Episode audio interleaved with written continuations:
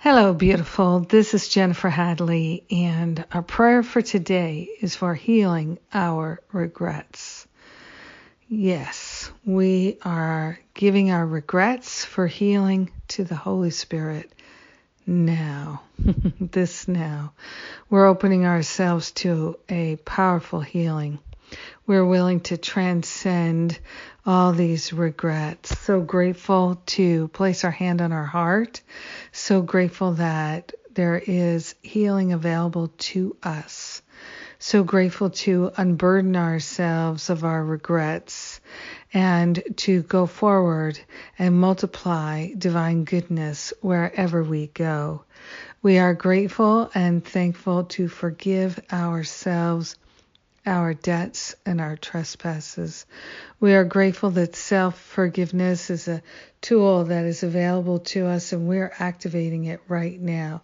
We're choosing to forgive ourselves and release all judgment against ourselves for the choices we've made in the past.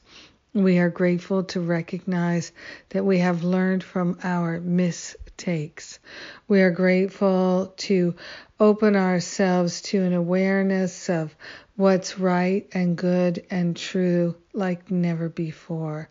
We are grateful that we can consciously surrender the regrets and to be healed of them forever giving up those opinions and those judgments held against ourselves brings a flow of divine grace activated into our awareness for which we are so truly, truly grateful. So grateful that no matter how great the regret has been, we can release it, relinquish it, resolve it, dissolve it back to the root cause so we never experience it again and we give it to the Holy Spirit for just this purpose. We are willing to live without this regret and forevermore to know true freedom. In gratitude, we share the benefits with everyone because we're one with them. In gratitude, we allow it to be, and so it is. Amen. Amen. Amen.